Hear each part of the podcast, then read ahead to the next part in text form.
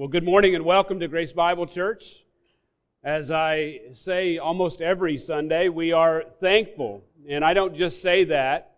I don't just say that just to say it. We are thankful that you have joined us this morning. Over the past several weeks, we have spent time considering God's purpose and plan for the church. And in doing this, we have taken the time to review the pillars of our philosophy of ministry. We have titled uh, Keith and I have titled this series. We've shared this uh, this preaching. We have titled this series "The Church: God's Abundant Harvest."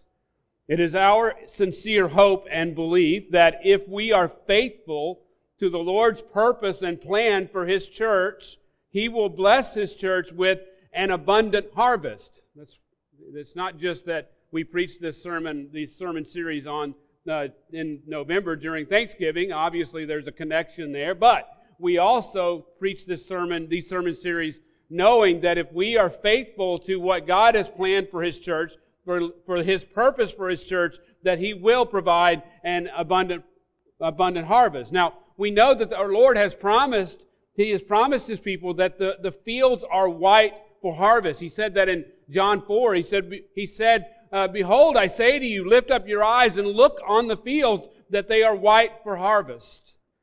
It is our hope and prayer that many will come to know Jesus as their Lord and Savior through the ministry of this church, through your ministry. It's not just the ministry, it's not just some separate thing that it's the ministry of the church. No, you are the church. You are the ministry. Many of you have joined us because you are seeking a church that is serious about knowing and living out the truth of God's Word. And we are confident that there are many in our city, many around our city, who have not bowed their knees to Baal, if, if you will. In other words, I believe, personally believe, there are many who are growing weary of the worldly philosophies that have infiltrated the churches. Whether or not they can articulate these things, they're looking for a church committed to the exaltation of God. They're looking for a church that's committed to the, the exposition of Scripture. They're looking for a church that, that will equip the saints, and they're looking for a church that goes out and evangelizes the lost. Here at Grace Bible Church, we exalt and worship God by expositing His Word so that we will know His revealed will. Our goal is to equip the saints so that they, they can grow to be complete in Christ. We do this with the goal of helping each person in our midst, each person that's part of the body of Christ, to be pleasing to our Master, the Lord Jesus Christ. And as each of you are equipped, we pray that the Holy Spirit will empower you to use your spiritual gifts to God's glory. As we live to please our Lord, we display Christ in a, in a, in a very real way. As we live to please our Lord, we display Christ to a watching world.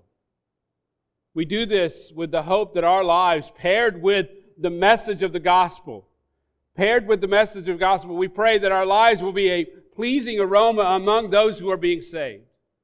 The apostle Paul uses that very description in 2 Corinthians 2:14 he says, But thanks be to God who always leads us in a triumphal procession in Christ and manifests through us the aroma of the knowledge of Him in every place. The, the imagery that Paul is using there comes from the, the strong and sweet smell of incense from censers in the triumph or victory parade. The smell was mixed with the, the fragrance of crushed flowers uh, beneath the horse's hooves Together, they produced a powerful aroma that filled the city around the procession.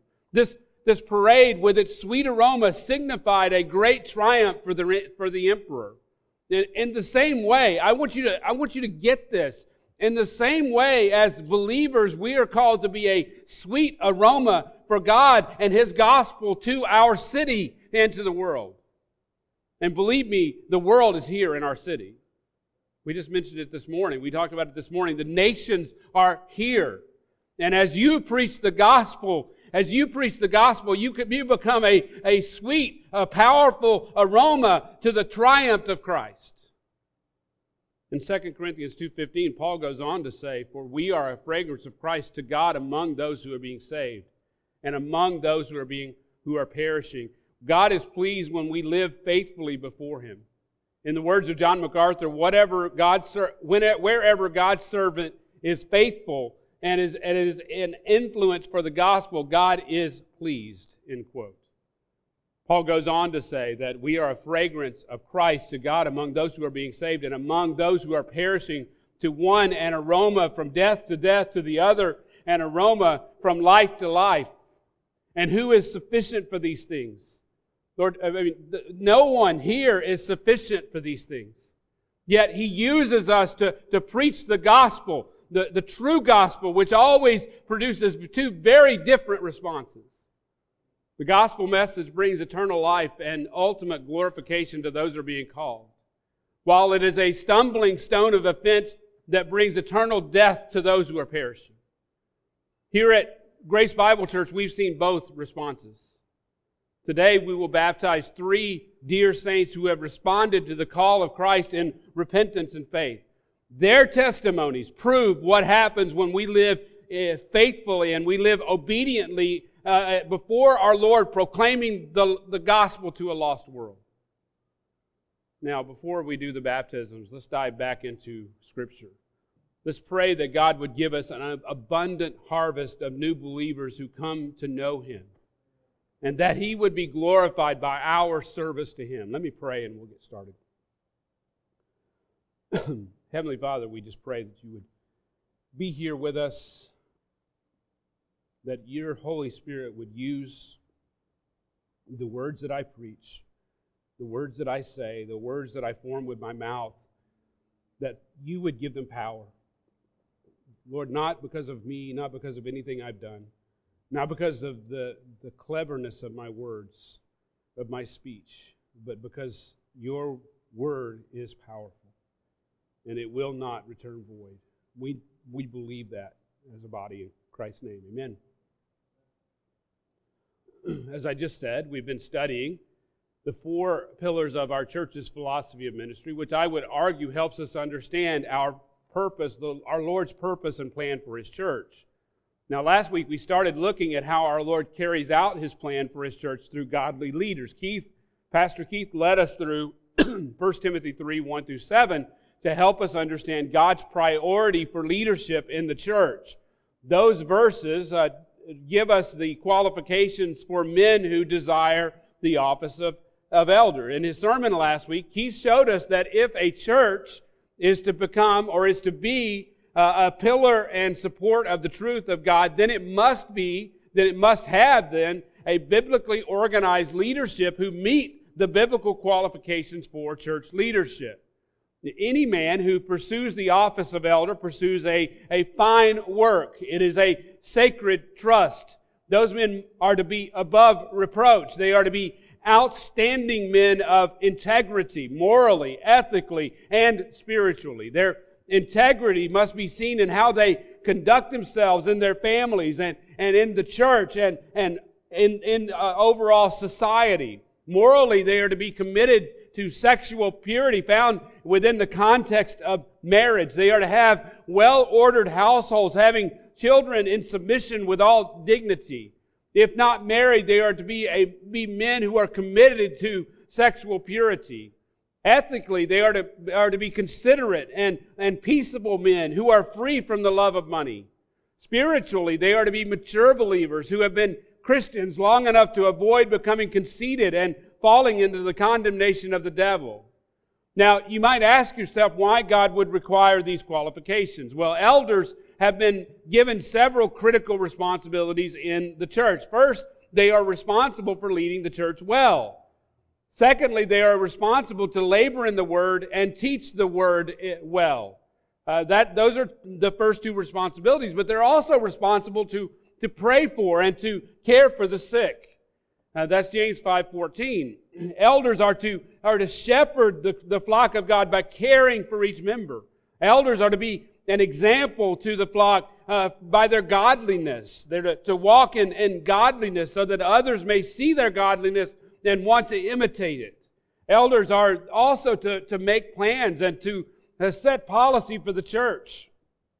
And Elders are also, uh, according to 1 Timothy 4, are also to identify other leaders, other men who God is raising up in the church to lead the church of God.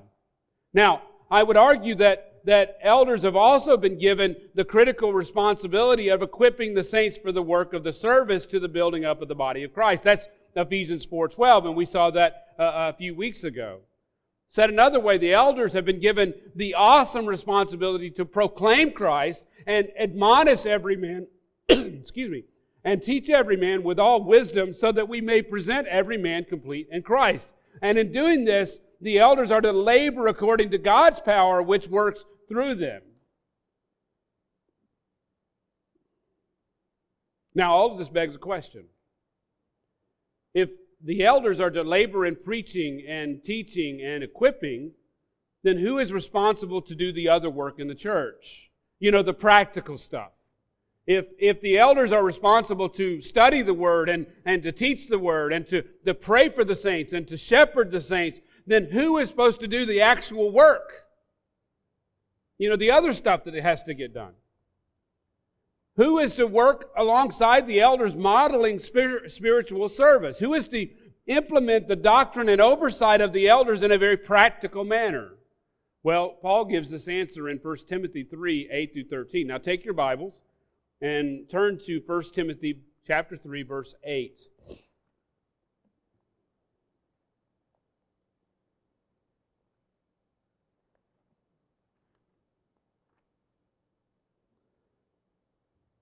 The Apostle Paul writes, starting in verse 8 Deacons, likewise, must be dignified, not double tongued, not indulging in much wine, not fond of dishonest gain, but holding to the mystery of the faith with a clear conscience. And these men must also be first be tested. Then let them serve as deacons if they are beyond reproach. Women must likewise be dignified not malicious gossips, but temperate, faithful in all things. Deacons must be husbands of only one wife, leading their children and their own households well. For those who have served well as deacons obtain for themselves a high standing and great boldness in the faith that is in Christ Jesus. In these verses, in 1 Timothy chapter 3, verses 8 through 13, Paul then explains the qualifications of serving as a deacon in the church. Those who serve in the, as deacons must then have, according to Paul, an excellent personal character, an exemplary spiritual life, an established Christian character, and an exceptional moral purity. Now, before we dive into the outline, let's take a few minutes to better understand the term translated deacon which Paul uses here in 1 Timothy chapter 3 verse 8. Now I hope this will answer the question, who are the deacons? The, the Greek word translated deacons has the idea of servants. The word could be used as one of one who serves as an intermediary in a transaction. It could also mean one who gets something done at, at the direction of a, a superior, as, a, as an assistant to someone in charge. The Greek word, along with its related terms, appears around 100 times in the New Testament. And in a vast majority of places, the words are translated service or to, to serve or various other ways. In, in, Scripture, the, the word denotes service of any kind. The word group has a, a lot of versatility in the New Testament. The, the Greek terms are translated in several different ways. It could be administration, it could be cared for, minister, servant, serve, service, preparations, relief, support, or even in our case, deacon. Several times the, the biblical writers use the term to speak of serving food or tables. It was used this way, or it is used this way in John 2 of the servants serving at the wedding in Cana. And in Luke 4.39 where uh, Peter's mother-in-law served the disciples a, a meal, meal. In Acts 6, verses 1 through 7, in a famous account that, that, uh, that Luke gives, he uses the term uh, to describe the men chosen by the apostles to serve tables so that they could devote themselves, the, the apostles could devote themselves to the word and to prayer. In Romans 13, 4, Paul used the term to refer to governmental authority in the form of soldiers or, or of police officers. As you can tell, then, uh, there is a, a wide range of uses for these terms uh, that, that uh, surround diakonos, is the, the Greek term. In John 12, 26, Jesus uses the term to show that following him also meant to serve him. He says, If anyone serves me, he must follow me, and where I am, there my servant will be also. If anyone serves me, the, the Father will honor him. So there's a, there's a great honor in serving the Lord. And in that sense of the word, all Christians are to be servants of Christ. They are to be actively serving Him and, and actively serving in His church. There's no exception. In 1 Corinthians 12 5, Paul uses the, this term, the term in, in this fashion when he says, there are a, a, a variety uh, of ministries and, and the same Lord. Every Christian is called to serve the body of Christ in some way, in some form. A few weeks ago, we saw in Ephesians 4 11 and 12 that those who are called as elders of the church, as pastors and teachers of the church, are charged with equipping the saints for the work of service within the body of Christ. It's a responsibility of the pastors to, to come alongside and to equip so that you may serve in greater ways, that you may use your, your gifts. And, and Paul uses the term in, in this more specific sense. He, in Romans 12, 6 through 8, he, he gives a list of spiritual gifts, which includes the gift of service. It's funny uh, that we clamor for these greater gifts, but there's a gift of service which is just as great as any other gift. Any, anyone given the gift of service has been gifted by the Holy Spirit to perform a spiritual service. Paul may be using the term in this sense as he describes the household of Stephanas in 1 Corinthians 16 15. He says of, of the household of, of the Stephanas that they were the, the first fruits of Achaia and that they have devoted themselves for service to the saints.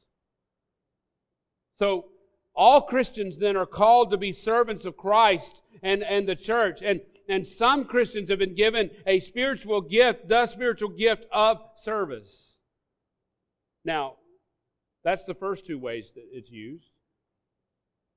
A few in the church are called then to serve as deacons as deacons. This group of people is described here in 1 Timothy 3, verses 8 through 13. They're also mentioned in Philippians 1 1, and possibly, I believe, actually mentioned in Romans 16 1, and we'll see that in a moment. This group of people, the deacons, work alongside the elders of the church. They are in place to put into action in, in practicality, if you will, the elders' teaching and oversight. Now, I think this, this is a critical distinction for us to understand. I don't believe that it's Paul's intent for the elders to lead the church as a group.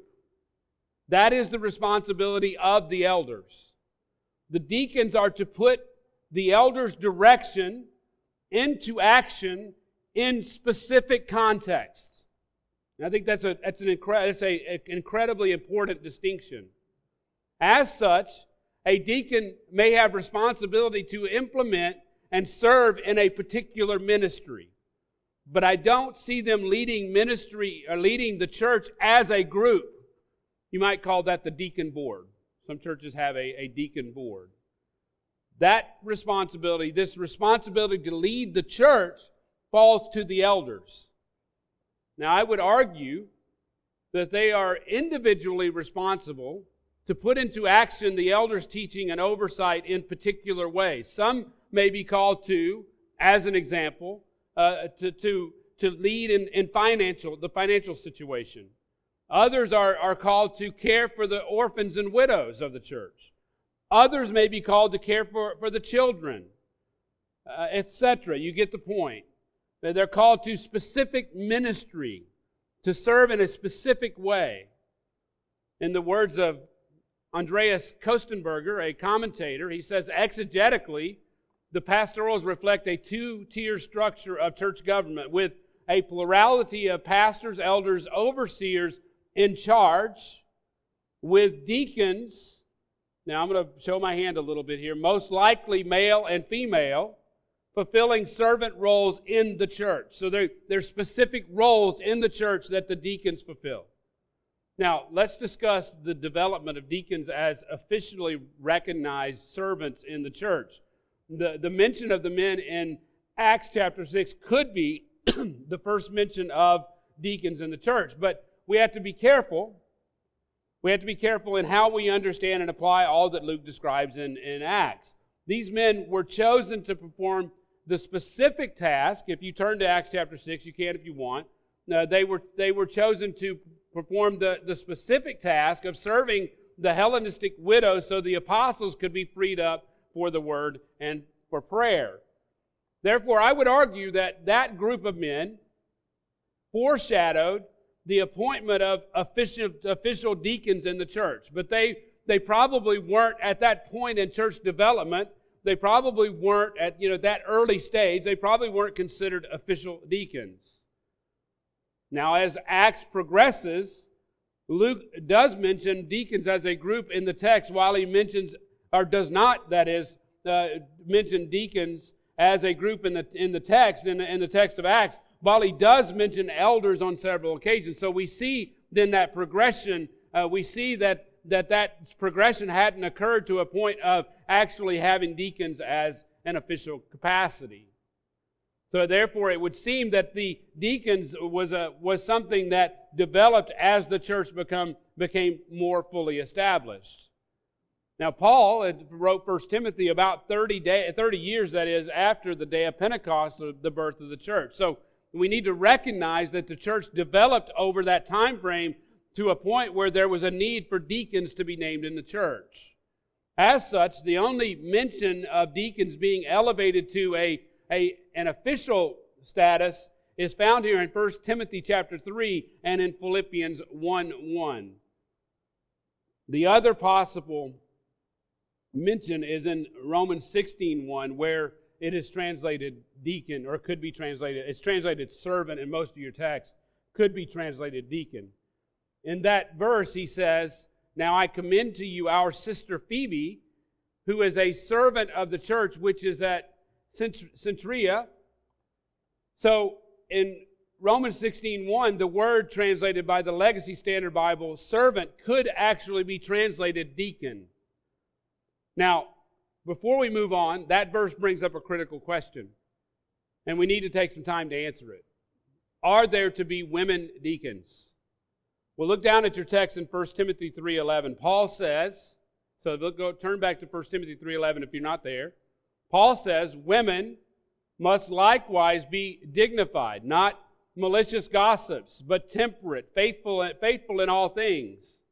Now, some take Paul's description here as being applied to deacons' wives. The question is, though, what is his intent? Many of you asked me, have asked me over the over time how I interpret this text, and I've told you that I lean toward slightly, I think I told somebody 5149. I slightly lean toward Paul talking about women deacons.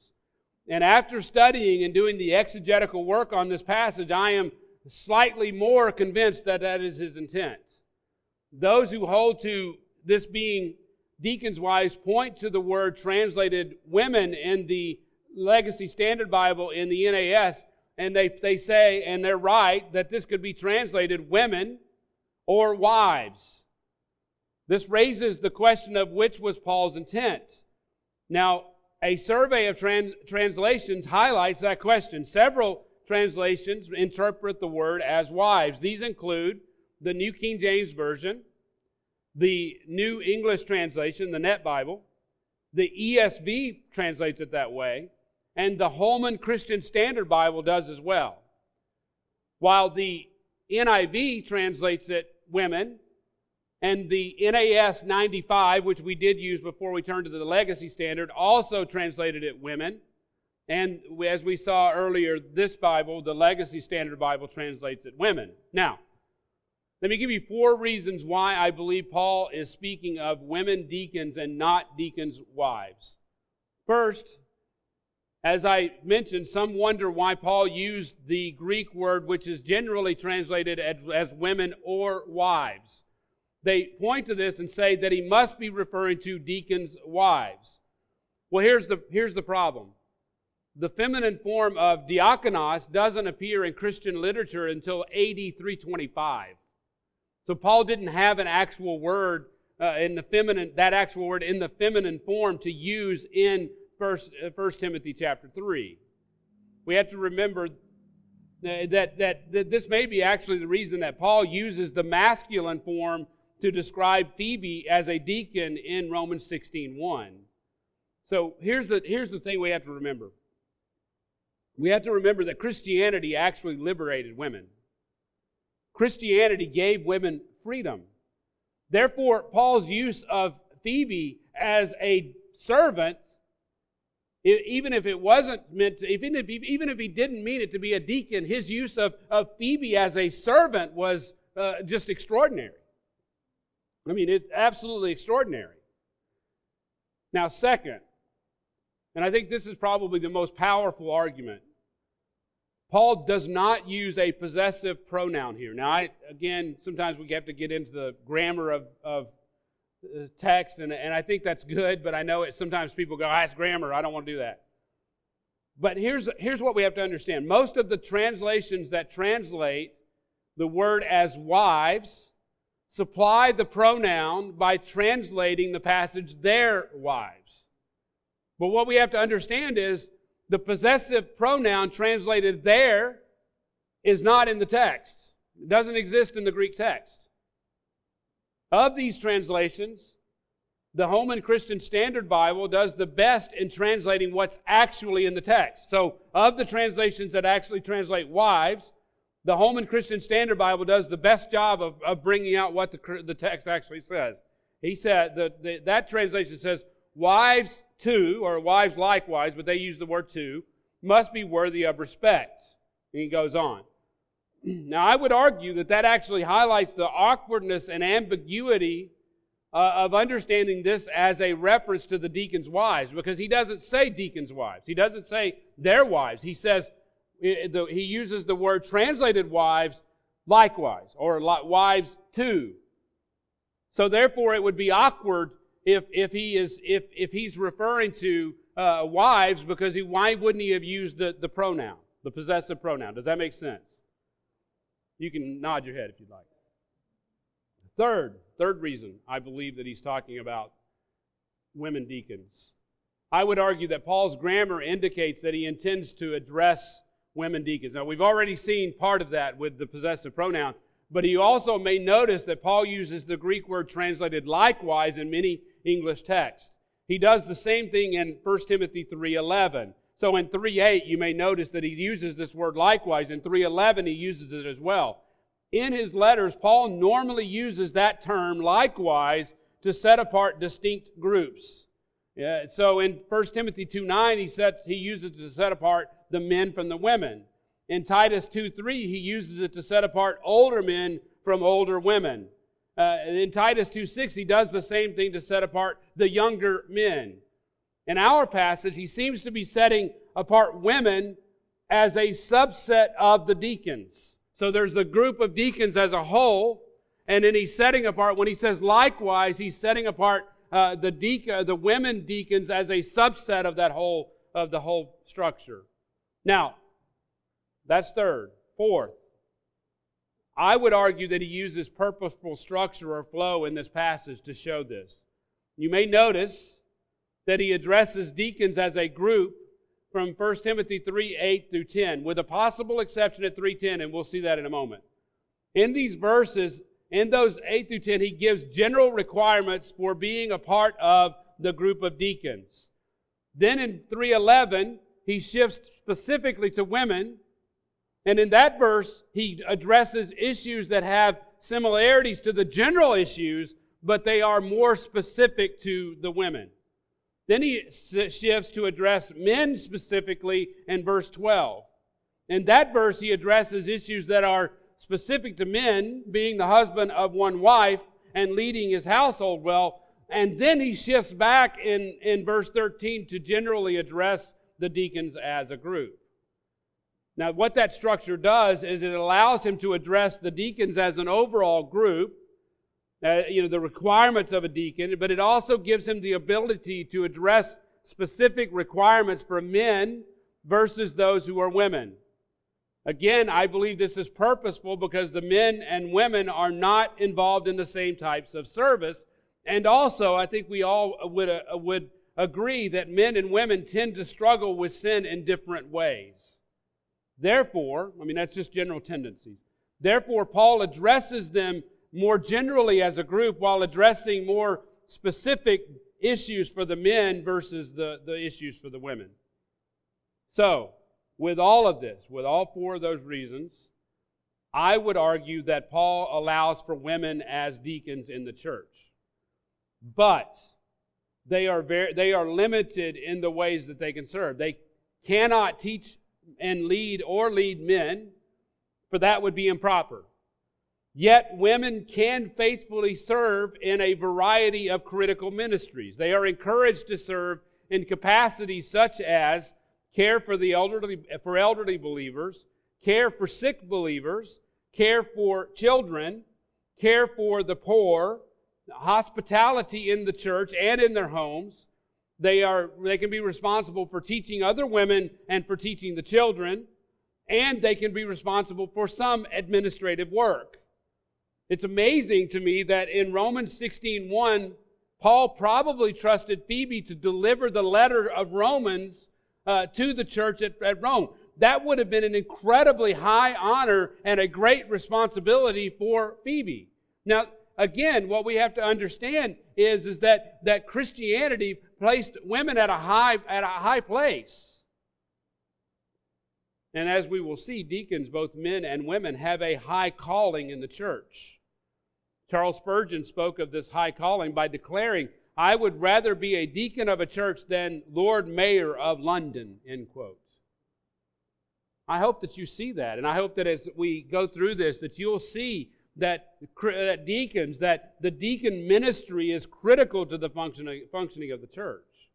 And here in 1 Timothy chapter 3, then, Paul gives the qualifications of those who are called to be deacons. As with the elders, these are spiritual qualifications having to do with their character. In the words of Dale Ralph Davis, he says, Isn't it telling that the deacon qualifications almost totally stress godliness rather than giftedness, character rather than skills? According to Paul, then, those who serve as deacons must have an excellent personal character. Look at verse 8. Look at your text in verse 8. He says, Deacons likewise, as we have seen, he uses this, uh, this, this phrase, deacons likewise, as a transition to introduce a new category of, of leadership distinct from the elders. In this section, Paul gives the spiritual qualifications for, for deacons. Now, look back again at your text. He says that, that deacons must be must be dignified. Must be dignified. The Greek word translated dignified can mean serious or, or even stately. Uh, they are people, deacons are to be people considered to be worthy of respect and honor. They are a noble people, a, a dignified and a, a serious people. They are dignified in that they have a, a quality that makes a quality of their character that is that makes people stand in awe of them and, ha- and how they carry themselves. This is not a pride. This has nothing to do with pride. This is how people uh, see them. Uh, it's not how they, they, they portray themselves as much as it is who they are. This doesn't mean that they're to be a, a, a cold or, or heartless or, or without joy. It does mean, though, that they're not to be, a, to be silly people uh, who make light of, of serious spiritual matters. They need to be a, a person that you can say, go and do this, and you know that they'll take it seriously and, and they'll walk seriously carrying out the duties that they've been given. There's, in other words, deacons are to be people who are serious minded, carrying themselves in a dignified manner. Look back at your text in verse 8. Deacons are not, though, to be double tongued not to be double tongued. This means that they're not to, to speak out of both sides of their mouth. Said another way, they're not to be people who say one thing to one person or group and say another thing to someone else. You know, they say something over here to make somebody happy over here, but then they say something over here to make somebody else happy, but it's two completely different things. No, they need to be consistent in, in their words. They need to be consistent in their speech, no matter who they are talking to. Uh, they have to, we have to understand that the deacons may be exposed to sensitive information, or whether it be financial information, or whether it be or, or whether it be information about those who are struggling, uh, maybe financial information about someone, or, or whatever, or, or health information. Well, they, they are going to know those things, and they need to be people who can be ultimately trusted with that type of information. They, they cannot be the type of person who speaks out of turn. Their, their speech must be characterized by integrity and honesty. Look back at your Bibles. Paul says that the deacons are not the ones who indulge in much wine. The, the word indulging could be understood as addicted to. Other, other translations use the phrase given to. The Greek tense used here shows that indulging in alcohol is not to be the deacon's habitual practice. Uh, they would rather abstain. They, they would rather not give people the, the reason to, to, to stumble.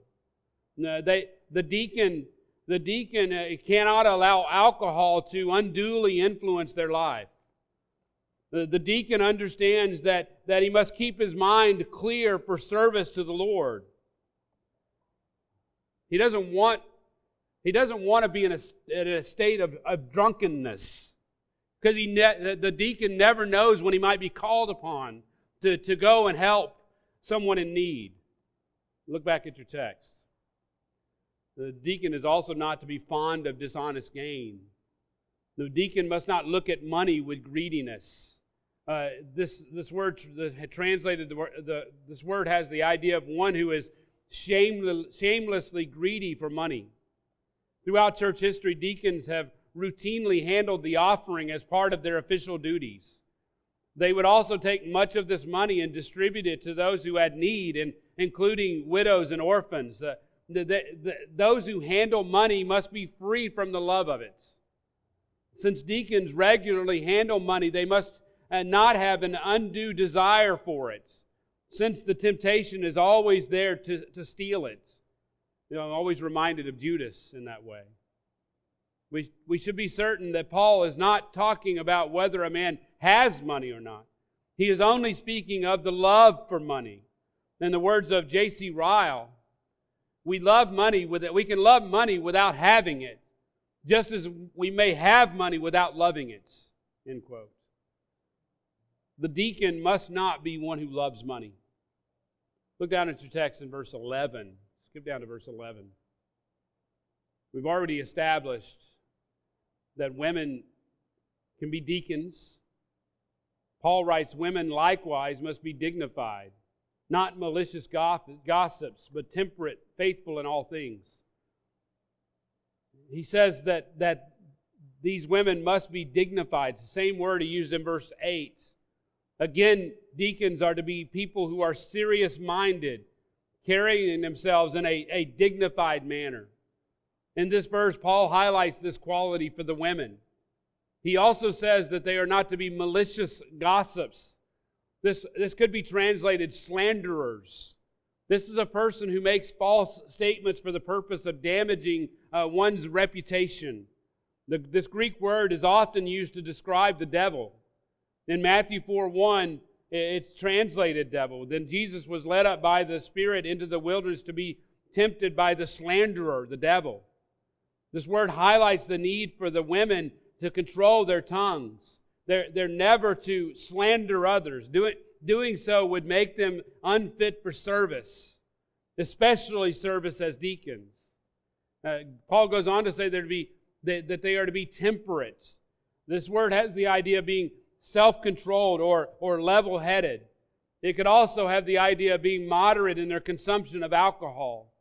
But, uh, but they ultimately are to be faithful in, in all things. They must be those who can be trusted with the lives of, of other people, especially the women. Uh, you have to think in terms of, of the types of ministry they would be involved in, uh, entrusted to care for the sick, entrusted to care for the needy. Uh, they'd be entrusted to the, to the care of our children. I mean, it's, it's, it's an amazing ministry. We've all heard of, of stories where women have taken advantage of their position of authority by abusing the, the, the vulnerable. Any woman entrusted with uh, the defenseless and with need the needy must be faithful in all things. Any woman entrusted with uh, administrative duties must be trustworthy to do this privileged service. Again, I think of uh, Phoebe in Romans 16. Any deacon must be a person with excellent moral character, where they cannot serve as deacons. Let's look at the second of four qualifications for those who are called deacons. According to Paul, those who serve as deacons must have an exemplary spiritual life. Now look back at verse 9. The deacon must be one who is holding to the mystery of the faith with a clear conscience. Now, Paul's reference to the mystery of the faith refers to the content of New Testament teaching. When he uses the word mystery, he speaks of, of truth revealed in the New Testament that was previously hidden in the Old Testament.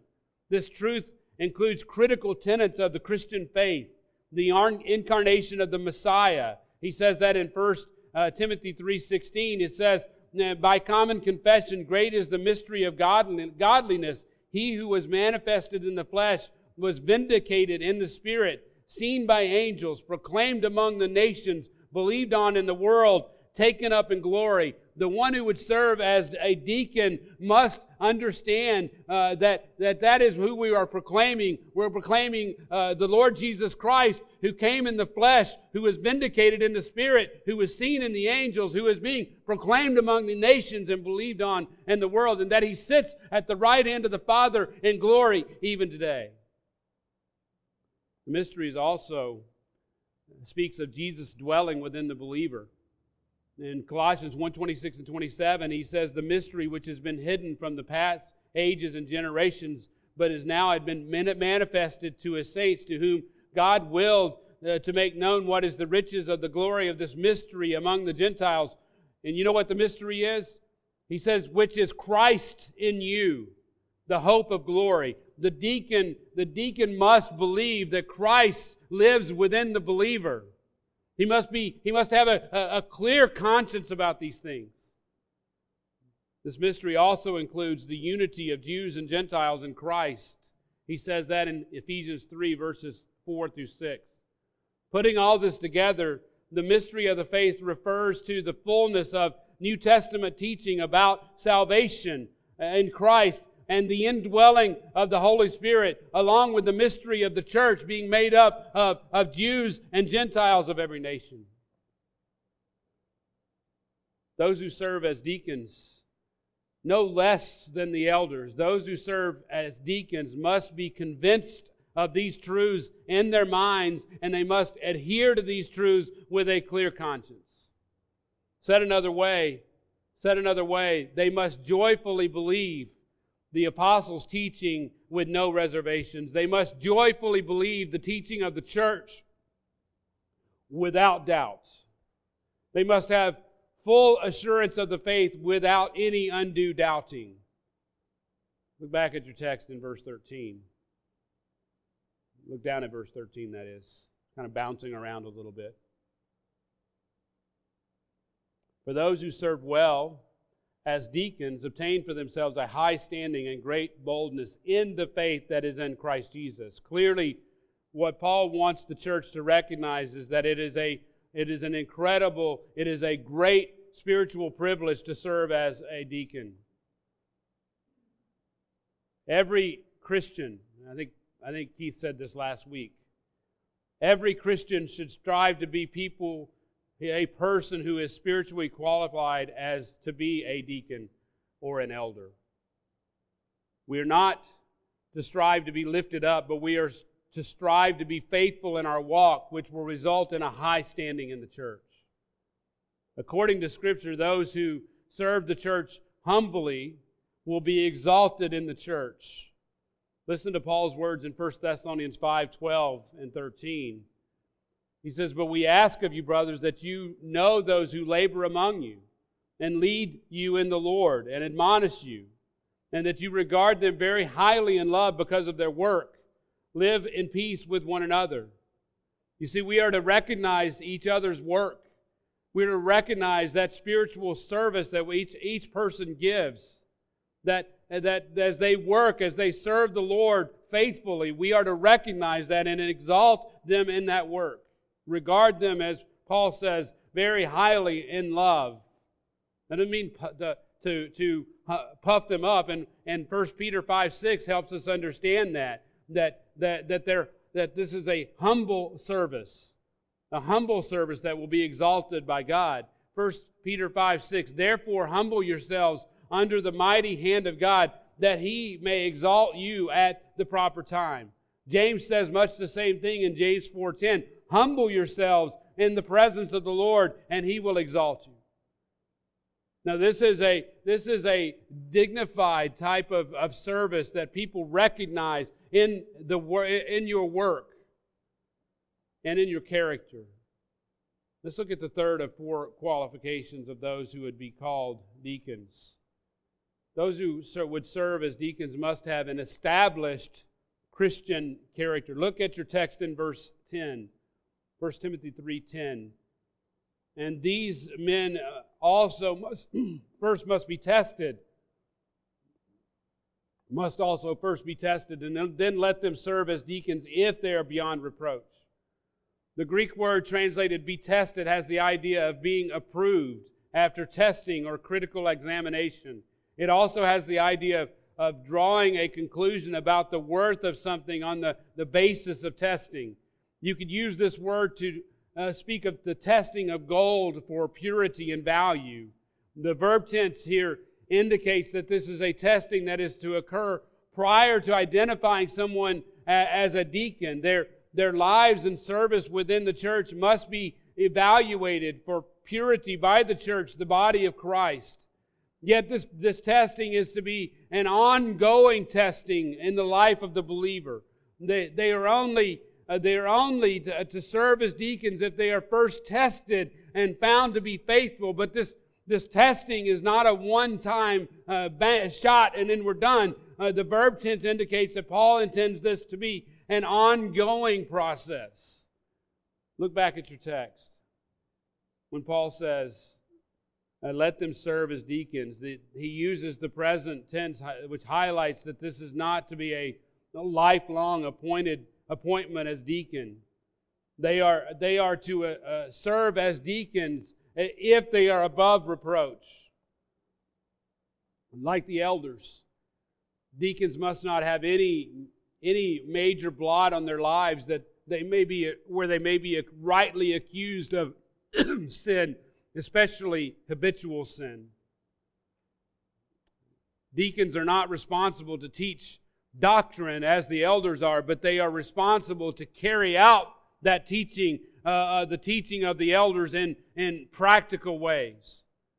Therefore, therefore, Paul says they must be above reproach.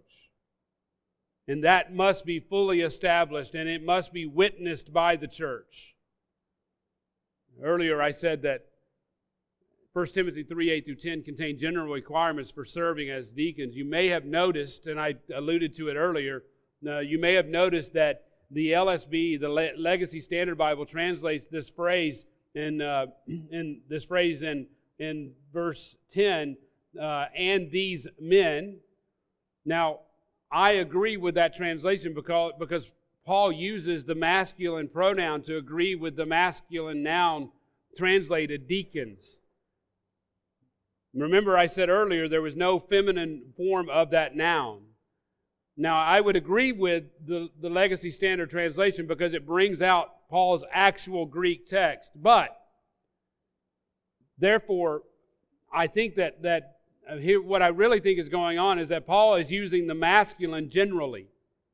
Like we would say, all men, really referring to mankind. I think that's what he's doing here. But, but it's interesting because it's, the, the actual word for men is not in the text, is what I'm getting at. And other translations, including the English Standard Version, the, the NET, and the Holman Christian Standard Version, they all do this by not bringing out the masculine. They say, in the ESV, it says, and let them also be tested first. The, the New English Translation, the Net Bible says, and these also must be tested first. They don't bring out the masculine in in 1 Timothy 3:10, and they, that is the deacons, they must also be tested first. So we see here that in 3:10, I think he's again speaking from 8 to 10, I think he's speaking generally, even though that uh, the Legacy of Standard Bible brings out the word or the, the word men. It's just not in the text, though. But it is masculine, so I understand why they did it. So, those who serve as deacons, then, lastly, must have an exceptional moral purity. Look at your text in verse 10 again. Look back at it. it. says, And these men must also first be tested, and let them serve as deacons if they are beyond reproach. Now, we can't miss the, the moral aspect of living a life above reproach. Those who serve as deacons should, must be then uh, sexually pure. They must be those who abstain from sexual immorality. They must exemplify Paul's exhortation in 1 Thessalonians 4 3 through 5. Uh, he says this For this is the will of God, your sanctification, that you abstain from sexual immorality, that each of you know how to possess his own vessel in sanctification and honor, not in lustful passion like the Gentiles who do not know God. Any deacon would be a person above reproach who is sexually pure, who knows how to, who, who does abstain from any, uh, any hint of sexual immorality, and that they know uh, they don't live in lustful passion. Now look down at your text in verse 12. Again, I would argue that in this verse he's speaking directly to the men. He says, Deacons must be husbands of only one wife leading their children and their households well. Uh, again, as with the elders, uh, any man who is called to be a, a deacon uh, is literally to be a one woman man. In other words, they are to exemplify moral purity by being devoted to their wives in all purity. They are uh, to be devoted to their families by leading their children and by leading their entire household well. That is not to say, as with the elders, and Keith brought this out last week, that they can't be deacons if they don't have a wife and family. Yet we understand that having a wife and having a family is a proving ground for uh, the deacon's service to the church.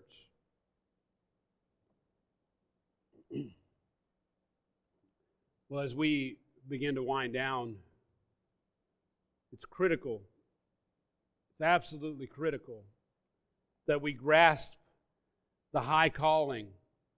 Both last week we saw of the elders in preaching, teaching, and leading in the word and prayer.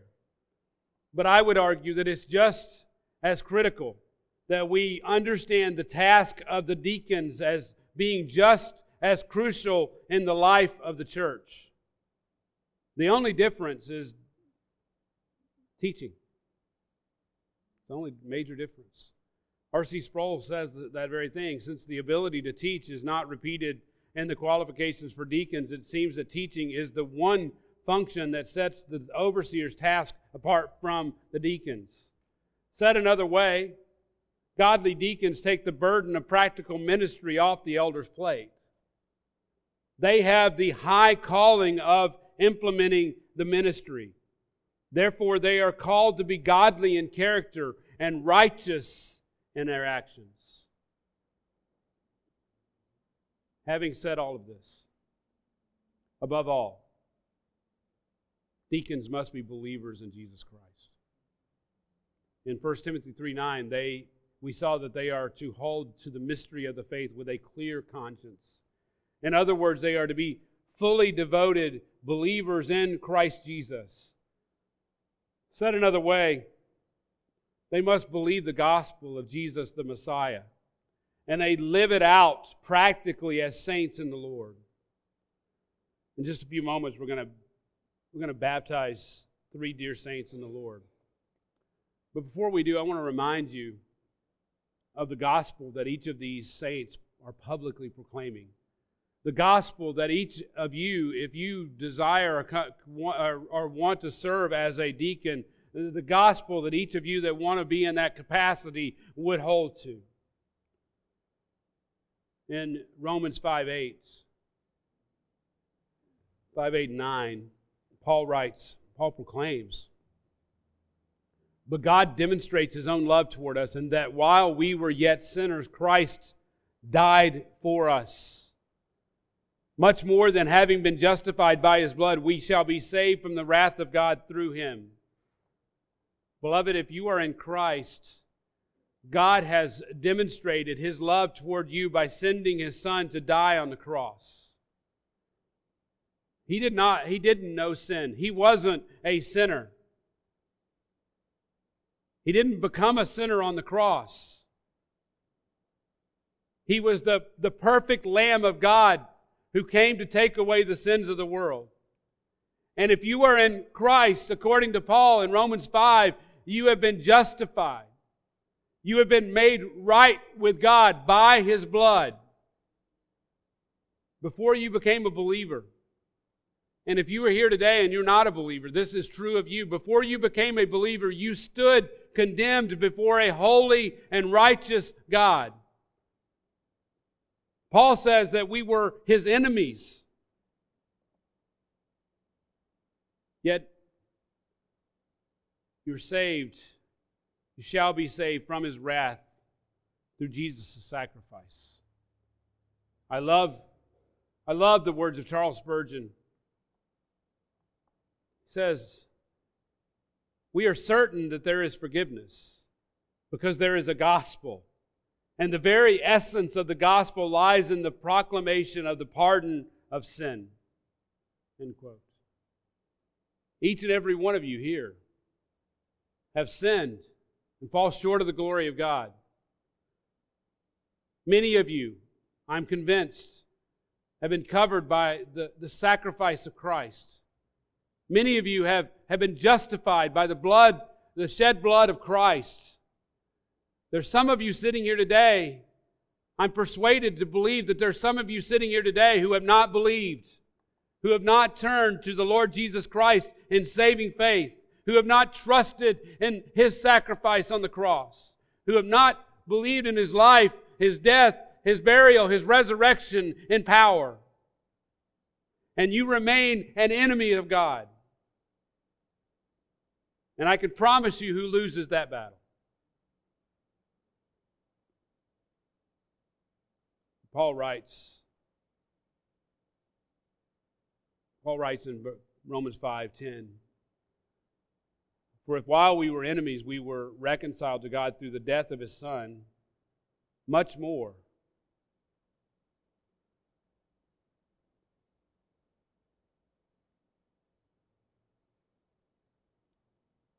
having been reconciled, we shall be saved by his life.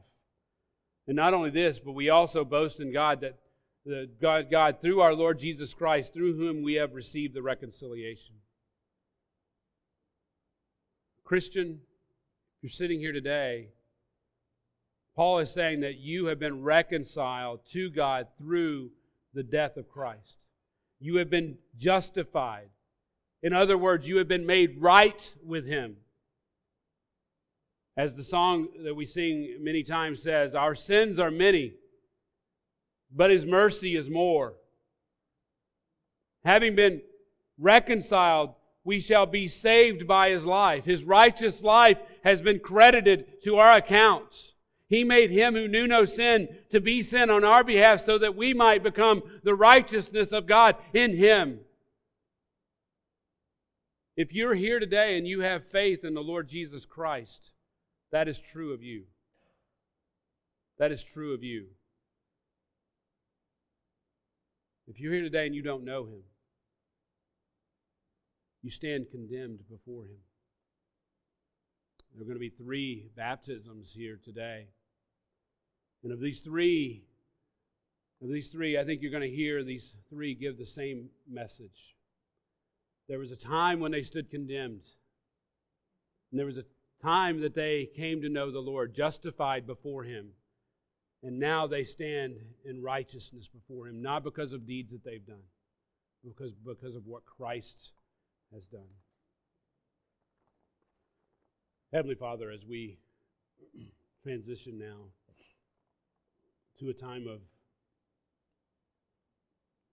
baptisms, Lord, I pray that you would